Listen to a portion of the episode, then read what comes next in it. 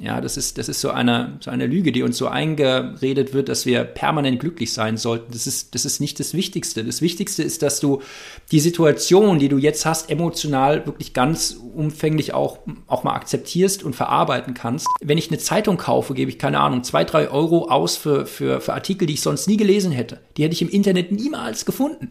Aber ich gebe Geld dafür aus und das erweitert eigentlich immer meinen Horizont. Die Turi 2 Agenda Wochen. Vielfalt, Nachhaltigkeit, Resilienz. Präsentiert von der Deutsche Post DHL Group und der Commerzbank. Turi 2 Wissen. Der Praxispodcast für Kommunikationsprofis. Hallo und herzlich willkommen zu unserem neuen Turi 2 Wissen Podcast. Hier gibt es in Zukunft von unseren Gästen Hintergrundinfos und praktische Tipps zu ganz verschiedenen Kommunikationsthemen. Ich bin Pauline Stahl, Redakteurin bei Turi 2. Und als unseren allerersten Gast kann ich heute Henning Beck begrüßen.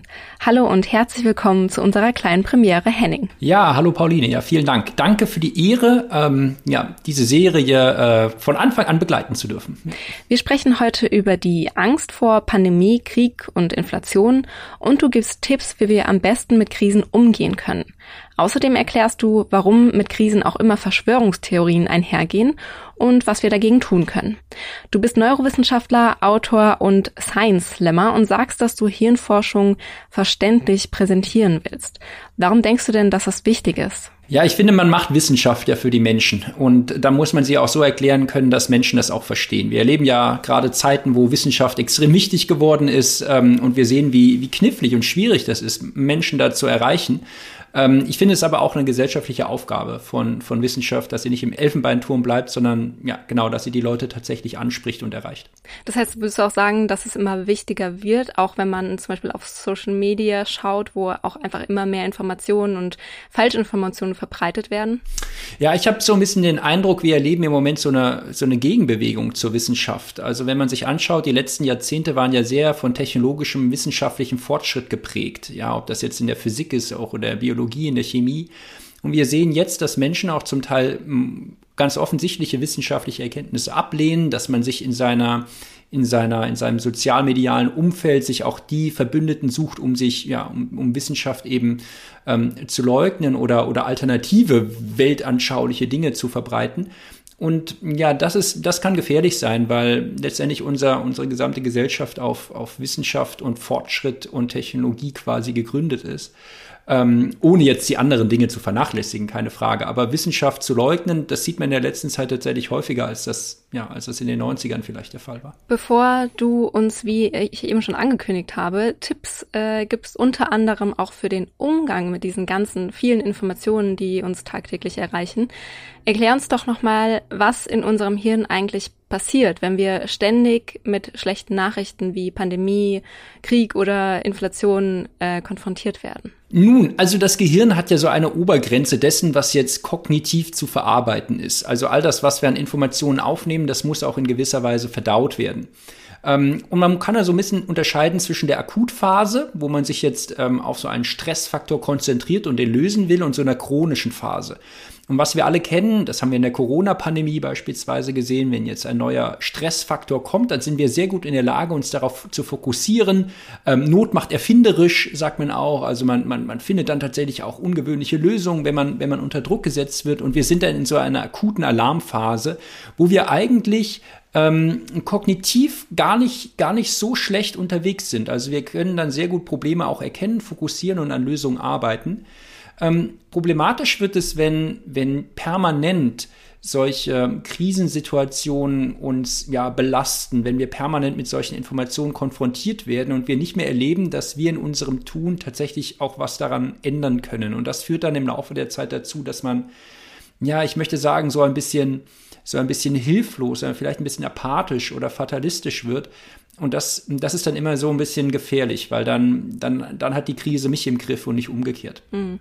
Was können wir denn tun, wenn wir in dieser Phase sind und merken, ich kriege diese negativen Gedanken und komme dann nicht mehr so richtig raus? Ja, hier ist wichtig zu verstehen, es gibt eine extra Hirnregion, die für solche Grübeleien zuständig ist. Ähm, das nennt man das Tagträumnetzwerk, das Grundeinstellungsnetzwerk. Ähm, also das ist so eine Region, so im Scheitelbereich des Gehirns, Und eben jenes Grundeinstellungsnetzwerk ist immer dann aktiv, wenn wir Gedanken schweifen lassen. So, und wenn wir jetzt Probleme haben, das kennt jeder, wenn man nicht einschlafen kann und Probleme einbelasten oder sowas, oder man katastrophisiert im Kopf, oder man überlegt sich, wie schlimm alles noch werden kann, ist genau jenes Netzwerk aktiv. Immer dann, wenn wir so Routinetätigkeiten machen. Deswegen erster wichtiger Tipp, kein Ausdauersport, wenn man Probleme wälzt. Also wenn man Ausdauersport macht, wird das Gehirn genau immer noch weiter grübeln. Man wird immer noch weiter nachdenken über die ja, Sache. Das stimmt. Und dann kommst du, keine Ahnung, vom Laufen zurück und bist dann, hast dann mehr Probleme im Kopf als vorher. Es ist ganz wichtig, dieses Gedankenkarussell und diese Gedankenschleife zu durchbrechen, indem man sich überrascht, indem man etwas Unerwartetes tut. Sich mit anderen Menschen trifft, ist ein guter Schritt, weil andere Menschen machen immer was Unerwartetes. Man kommt auf andere Gedanken. Man ist nicht mit sich selber beschäftigt. Mm, es kann auch helfen zu spielen beispielsweise, entweder Computerspiele, Gesellschaftsspiele mit anderen, wie auch immer, aber Spiele haben so dieses Phänomen, dass man aus seinem Gedankentrotz so ein bisschen rauskommt. Oder tatsächlich Reisen unternimmt, woanders hingeht, den Ort und den Raum wechselt, weil wir dann tatsächlich auch zum anderen Denken angehalten werden. Du beschäftigst dich ja auch viel mit diesen ganzen Themen? Was machst du persönlich, um dich abzulenken? Ja, also ich versuche tatsächlich ja so, so Kontakt zu anderen zu suchen. Ich fahre zwar auch Fahrrad, was jetzt auch ein Ausdauersport ist, aber man redet dann viel mit anderen Leuten. Und das Schöne beim Radsport ist, man trifft Leute aus den unterschiedlichsten Bevölkerungsgruppen. Also das können, keine Ahnung, Messebauer sein oder ähm, Immobilienmakler. Und es ist und man kriegt dann immer ganz andere Gespräche rein und man unterhält sich, man quatscht, so eine Art fahrender Stammtisch, wenn man so will. Und dann, ähm, ja genau, kann man, kann man über Probleme reden oder kann die Sachen auch so ein bisschen wegquatschen. Es ist wichtig. All das, was ich in Worte packen kann, darüber habe ich eine gewisse Macht. Wenn ich es nicht in Worte fassen kann, hat, haben die Dinge Macht über mich. Und mit der erste Schritt ist immer darüber zu sprechen und es zu verbalisieren, weil dann gewinne ich Kontrolle über das Problem. Aber dann spricht man ja wieder darüber, weil das ist so das Problem, was ich ein bisschen sehe, wenn man sich mit anderen Menschen trifft und es passiert einfach gerade was in der Welt, was alle betrifft, dann ist es ja auch oft so, dass man dann darüber spricht. Und dann ist es ja doch wieder keine Ablenkung, oder? Ja, aber man kriegt andere Perspektiven dazu. Also man redet nicht mit sich selber und hat immer dieselben Gedanken, die dann immer, immer weiter katastrophisieren oder immer schlimmer werden oder man malt sich in der Fantasie ja die allerschlimmsten Sachen aus. Ähm, und tatsächlich in Gesprächen, die können immer unerwartete Richtungen nehmen. Ich kann ja auch relativiert werden in meinen Ansichten. Ich sehe auch, wenn man sich gemeinsam mit, mit anderen über ein Thema unterhält, ähm, dann schafft es auch so eine gewisse Verbindung, eine gewisse Solidarität. Man ist nicht alleine, man hat das Gefühl, dass man, dass man zusammen in einem Problem ist. Das, das, das lässt uns das besser aushalten. Und warum trifft das Gespräch nicht vielleicht auch mal ab? Also man kann ja anfangen, über eine Krise zu reden und zum Schluss endet man, keine Ahnung, bei irgendwas harmlosen, wie man seine Kakteen pflegt oder keine Ahnung, wie man Nudeln kocht. Aber solche, solche abdriftenden Gespräche können nur dann entstehen, wenn ich überhaupt anfange zu reden. Ähm, und das ist da wichtig. Nicht zu viel reden, klar, also du hast völlig recht, wenn ich jetzt zu sehr ähm, problematisiere, das macht man im Deutschen ja sehr gerne. Also der Deutsche philosophiert sich ja die Welt kaputt. Also bis er nicht mehr kann, wird im Deutschen durchphilosophiert. Ähm, und das ist natürlich auch nicht das Gelbe vom Ei. Also du musst so ein bisschen die Balance finden, aber welches Problem wurde schon besser, weil man es totgeschwiegen hat? Das ist ja, das sind ja nur die allerwenigsten. Ja. Nun ist es aber ja so, dass wir trotzdem die ganze Zeit von Nachrichten quasi umgeben sind. Also auch, weil wir natürlich viel, die meisten Menschen viel Zeit auf äh, Social Media verbringen, Fernsehen schauen oder was auch immer, mit Menschen sprechen. Hast du einen Tipp, wie wir besser mit dieser Menge an Infos generell umgehen können? Also zunächst ist es natürlich ein Geschäftsmodell, dass wir uns mit sehr vielen Informationen umgeben lassen in der heutigen Zeit und dass wir diese Informationen auch total entgrenzt haben. Also wir haben ja Geräte, die wir mit uns in jeden Raum tragen können. Das war vor 30 Jahren noch nicht der Fall. Da gab es auch viele schlechte Nachrichten, aber es gab sie nicht überall. Und deswegen wäre der erste Schritt zu sagen, dass ich Orte, Räume oder Zeiten habe, in denen ich keine Nachrichten konsumiere oder auch keine digitalen Geräte um mich herum habe. Es kann das Schlafzimmer sein, die Toilette, die Küche, aber irgendeinen Raum muss es geben. Und tatsächlich auch Zeiten habe, wo ich, wo ich verdauen kann. Uh, ain't no good after brushing your teeth. Also nachdem du die Zähne geputzt hast, abends solltest du zum Beispiel keine Nachrichten mehr konsumieren, sondern ins Bett gehen mhm. ähm, und schlafen, damit du eben nicht mhm. diese, diese Negativität mit aufnimmst. Und du musst dem Gehirn tatsächlich die Möglichkeit geben, ähm, die Infos auch zu verarbeiten oder zu verdauen. Also indem ich Phasen habe, in denen ich nicht erreichbar bin. Ich habe noch keinen cleveren Typen getroffen, der nicht ein Hobby hat. Also Radfahren oder Kochen oder Papierflieger falten, aber irgendwie eine Zeit haben, wo du nicht erreichbar bist, wo du für dich bist, weil du dann natürlich auch dem Gehirn die Möglichkeit gibst, Informationen zu verarbeiten, vielleicht auch ein bisschen zu unterpriorisieren, sich nicht zu viele Gedanken zu machen, aber diese, ähm, dieses Abschalten ist, ist extrem wichtig. Ich kenne das von mir selbst. Nun arbeite ich natürlich auch ähm, viel mit Nachrichten. Aber ähm, gerade auf Twitter passiert es oft, dass ich irgendwie, ich suche irgendwas oder ich schaue einfach mal rein und dann fange ich an, dadurch zu scrollen und scrollen und scrollen und scrollen und höre nicht auf. Ähm, das geht ja vielen Menschen so. Da gibt es ja sogar diesen Begriff äh, Doom-Scrolling für. Wie kann ich damit aufhören? Wie stoppe ich mich selbst, das zu machen? Ja, das Doom-Scrolling oder dieses Endlos, dieser Endlos-Feed wurde ja genau dafür erfunden, weil wir wissen, für unsere Aufmerksamkeit, für unser Gehirn ist das potenziell Neue oder Überraschende immer reizvoller als das, was ich jetzt schon habe. Mhm. Also ich kann an einem wunderbaren Ort sein, aber wenn es mir vielleicht irgendwo besser geht, gehe ich dahin. Und deswegen scrollen wir immer weiter, weil potenziell könnte ja was kommen. Natürlich kommt in der Regel nichts. Es ist so wie wenn du an einem einarmigen Banditen stehst und drehst die ganze Zeit weiter an diesen Röllchen und hoffst, dass irgendwas passiert. Das ist dasselbe Phänomen.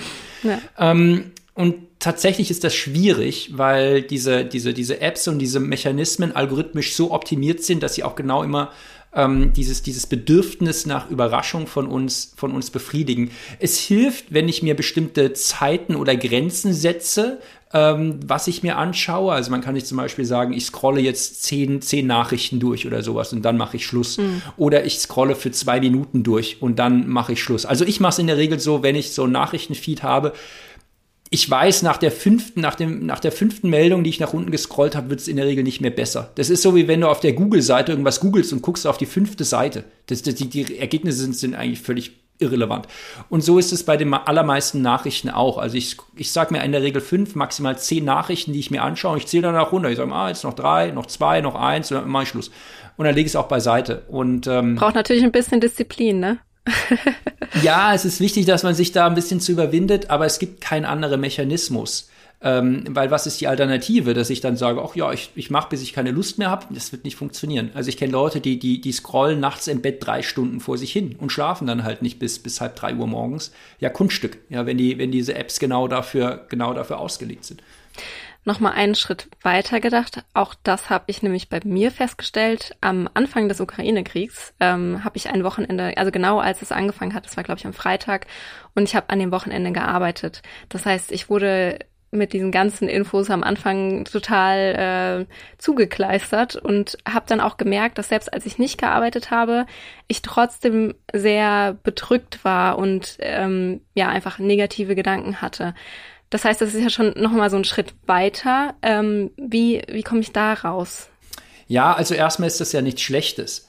Also aus, aus neurokognitiver Sicht wissen wir, dass Emotionen sehr wichtig sind, um Informationen auch zu verarbeiten oder auch mit Situationen klarzukommen. Und wenn man bedrückt ist, wenn man niedergeschlagen ist oder sowas, dann geht es nicht darum, jetzt den ersten, schnellsten Weg zum, zu Happiness zurückzufinden. Ja, das ist, das ist so eine, so eine Lüge, die uns so eingeredet wird, dass wir permanent glücklich sein sollten. Das ist, das ist nicht das Wichtigste. Das Wichtigste ist, dass du die Situation, die du jetzt hast, emotional wirklich ganz umfänglich auch, auch mal akzeptierst reflektierst und verarbeiten kannst.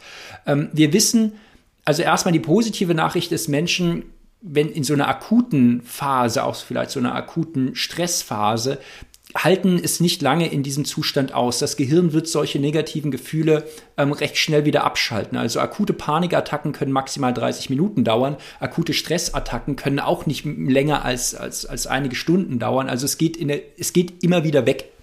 Und eigentlich sollte man dann anfangen, diese Situation so umzudeuten. Also wir wissen dann, wenn Menschen besonders unzufrieden sind, wenn sie besonders bedrückt sind, wenn sie auch besonders belastet sind, ähm, können Menschen auch besonders produktiv oder kreativ werden. Es ist kein Zufall, dass einige der erfolgreichsten Kunst- oder, oder Musikstücke oder ähm, wie soll ich sagen, künstlerischen Ideen auf negativen Emotionen bauen. Also, wenn du dir anschaust, Adele ist erfolgreich mit sehr traurigen Liedern und sehr viele sehr viele Liebeslieder sind sehr traurig und aus einem Moment der Niedergeschlagenheit entsteht häufig kreatives Potenzial, entstehen auch Ideen. Also niemand, der sich eine große Idee ausgedacht hat, war vorher glücklich und zufrieden. Dann denkst du ja nichts Neues aus. Du musst ja niedergeschlagen sein auf, auf eine, in einer gewissen Zeit. Das muss ich für eine gewisse Zeit aushalten und dann anfangen zu sagen, was kann ich da Positives raus mitnehmen? Wie kann ich jetzt für mich ganz persönlich in diesem Moment jetzt das Beste aus der Situation machen? Und das ist, ähm, und das ist ein, ein sehr wichtiger, produktiver Ansatz, weil ich sonst ja genau irgendwann anfange zu verzweifeln. Guter Punkt, weil es kann sich ja offensichtlich auch negativ auswirken. Ähm, Stichwort Verschwörungstheorien. Kannst du das vielleicht ein bisschen erklären, warum während Krisen auch immer Verschwörungstheorien entstehen. Also gerade bei Corona haben wir es natürlich jetzt extrem gesehen. Das ist ein psychologisch sehr bekanntes Phänomen. Wenn man Menschen unter Druck setzt, unter Stress setzt, fangen sie an, Muster in Dingen zu erkennen, auch wenn keine Muster da sind. Also Fallschirmspringer erkennen in irgendwelchen völlig zufälligen Pixelbildern, erkennen sie irgendwelche Muster, ein Hund oder ein Haus, obwohl gar nichts da ist. Wenn sie abgesprungen sind, erkennen sie das nicht mehr. Also wenn du in, einem, in einer stressigen Situation bist und gerade passiert irgendwas, sind Menschen sehr anfällig dafür, Muster irgendwo zu erkennen. Wenn du Menschen wirtschaftlich unter Druck setzt, das kann sogar in einem Laborexperiment sein, dass du den Menschen sagst, du verlierst jetzt Geld oder sowas, ähm, dann fangen sie an, in irgendwelchen beliebigen, zufälligen Dingen Muster zu erkennen, um dort eine Sicherheit zu erlangen. Weil dieser Kontrollverlust, den du durch den Stress und durch den Druck hast, den musst du irgendwie ausgleichen. Und du nimmst dir das Erstbeste, was du hast. Das können, kann völlig zufällige Dinge sein. Das können Wolkenformationen sein, das kann ein Horoskop sein oder keine Ahnung, das kann ein Satz sein, den jemand gesagt hat. Und plötzlich erkennst du einen Zusammenhang, ein Schicksal, ein, eine, eine Fügung, ähm, auch wenn sie gar nicht da ist. Einfach nur, weil das die letzte Möglichkeit für uns ist, Kontrolle über Dinge zu erlangen. Und Verschwörungstheorien haben genau dieses Momentum ebenfalls. Sie erkennen in einer gewissen Beliebigkeit eine Struktur und führen diese Struktur häufig auf eine Ursache zurück. Nennt man in der Psychologie Root Simplicity, also die Sehnsucht nach der einen, der Wurzel für alles. Man vereinfacht die Dinge, bis ich eine Ursache habe. Und so kommen alle Verschwörungstheorien auf einen Kern zurück ein, ein, keine Ahnung, eine Urverschwörung, auf die alles äh, zugrunde ähm, zurückzuführen ist. Bill Gates, der, keine Ahnung, sich irgend, irgendwie eine Krankheit ausgedacht hat oder AIDS ist eine Erfindung von Pharmafirmen oder sowas. Weil mit einer Erklärung kannst du ein komplettes Kaleidoskop und ein Spektrum an verschiedenen Mustern erklären. Und das ist genau immer dann der Fall, wenn Menschen wenn Menschen unter Druck sind oder unter Stress sind.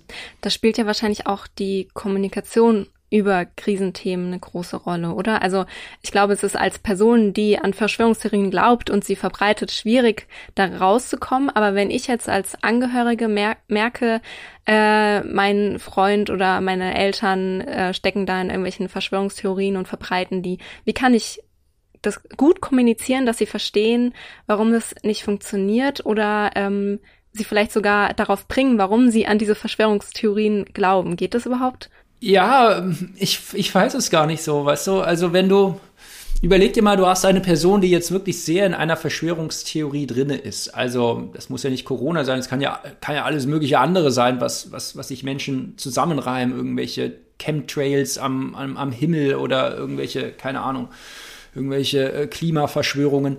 Ähm, also es ist so, dass du Menschen, die einmal in so einer, in so einem Denken wirklich tief drinne sind, mit rationalen Argumenten nicht mehr rausholen kannst. Warum? Weil die Idee, wie solche Verschwörungstheorien aufgebaut sind, nach ganz ähnlichen Prinzipien funktioniert wie echte, valide wissenschaftliche Theorien. Also man in der Verschwörungstheorie, in Verschwörungstheorien wirst du ganz ähnliche Denkmuster finden. Menschen ähm, werden, werden immer Erklärungsmuster haben für abseitige ähm, Theorien, für Leute, die nicht deiner Meinung sind. Sie werden immer darauf antworten können, was du machst. Und in der, gerade dieses Jahr kam vor wenigen Monaten eine Studie raus, die gezeigt hat, ähm, wenn Menschen intensiv an einer oder sagen wir mal sich, sich in eine Verschwörungstheorie gerade so hineinbegeben und gerade so an diesem Tipping Point sind, in welche Richtung gehen sie? Und du gibst ihnen dann Informationen, ähm, zum Beispiel, die dieser Verschwörungstheorie widersprechen, dann kann es durchaus sein, dass Menschen trotzdem in diese Verschwörungstheorie abkippen. Ähm, das kannst du gar nicht so vorhersehen. Menschen wählen dann einfach die Variante, die für sie persönlich konsistenter ist und ihnen im Leben mehr bringt. Und du darfst nicht vergessen, viele wissenschaftliche Theorien sind sehr abstrakt, sehr hässlich, sehr unschön und bringen den Menschen nichts. Und dann nehmen sie die eben auch nicht an. Genau, deswegen ähm, meine Frage wie man das einfacher kommunizieren kann, so dass sie, also wenn es, wenn es, wenn die Menschen eine simplere Nachricht ähm, brauchen oder simplere Info brauchen, wie schaffe ich das, um eben nicht in diese Verschwörungstheorien reinzurutschen? Wie schaffe ich das, solche Themen besser zu kommunizieren? Als einfach nur zu sagen, das ist schlimm und äh, wir wissen gar nicht, was wir machen sollen, aber es ist auf jeden Fall schlimm. Also entweder weist man auf innere Widersprüche hin, also es gibt eigentlich keine Verschwörungstheorie, die nicht irgendwo einen inhaltlichen Widerspruch hat.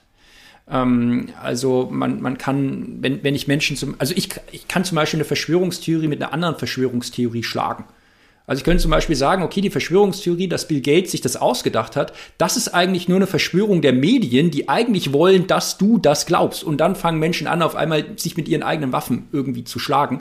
Ähm, das, das kann funktionieren, ähm, wenn Menschen noch in, diesem, in diesen Argumentationsketten zugänglich sind für etwas. Fragen stellen ist in der Regel wichtig. Also viele Menschen, die in Verschwörungstheorien sind, wollen auch in ihrer Form ernst genommen werden. Ähm, und dann ist es wichtig, das tatsächlich zu hinterfragen.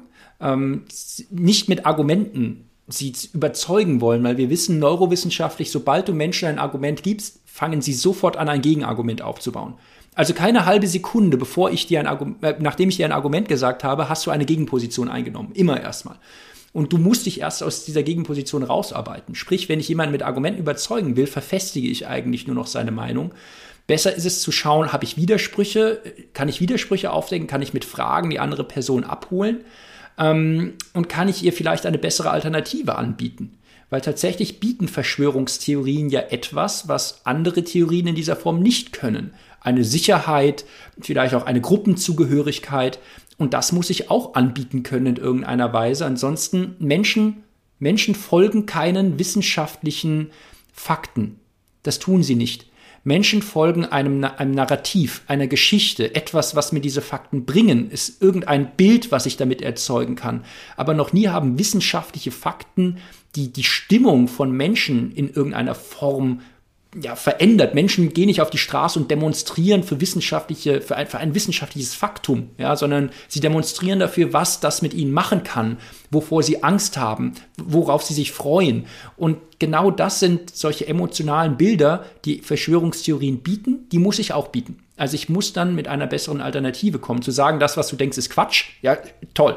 Aber ich, wenn ich keine Alternative habe, brauche ich die Diskussion nicht führen. Welche Rolle spielt denn dabei die Tendenz, dass man sich Nachrichten und Infos ähm, meistens so sucht, dass sie eben den eigenen Erwartungen schon entsprechen. Und warum ist das so gefährlich? Ja, also wir verspotifyisieren ja ein bisschen unser, unser Leben, im Positiven wie im Negativen. Also wenn ich jetzt meine Lieblingsmusik höre und die Algorithmen, die mir das anbieten, was zu mir passt, dann, dann ist das wundervoll. Ähm, aber alle mh, mm, aber alle Medien, modernen digitalen Medien zielen ja darauf ab, dass sie das höchst individuell und granular für mich anbieten, was zu mir passen soll. Es gibt nicht das Facebook, es gibt dein persönliches Facebook, dein persönliches Amazon, dein persönliches Spotify, dein persönliches Netflix. Wir lieben das. Ähm, und das mag bei Kunst und Kultur ja auch sehr angenehm sein.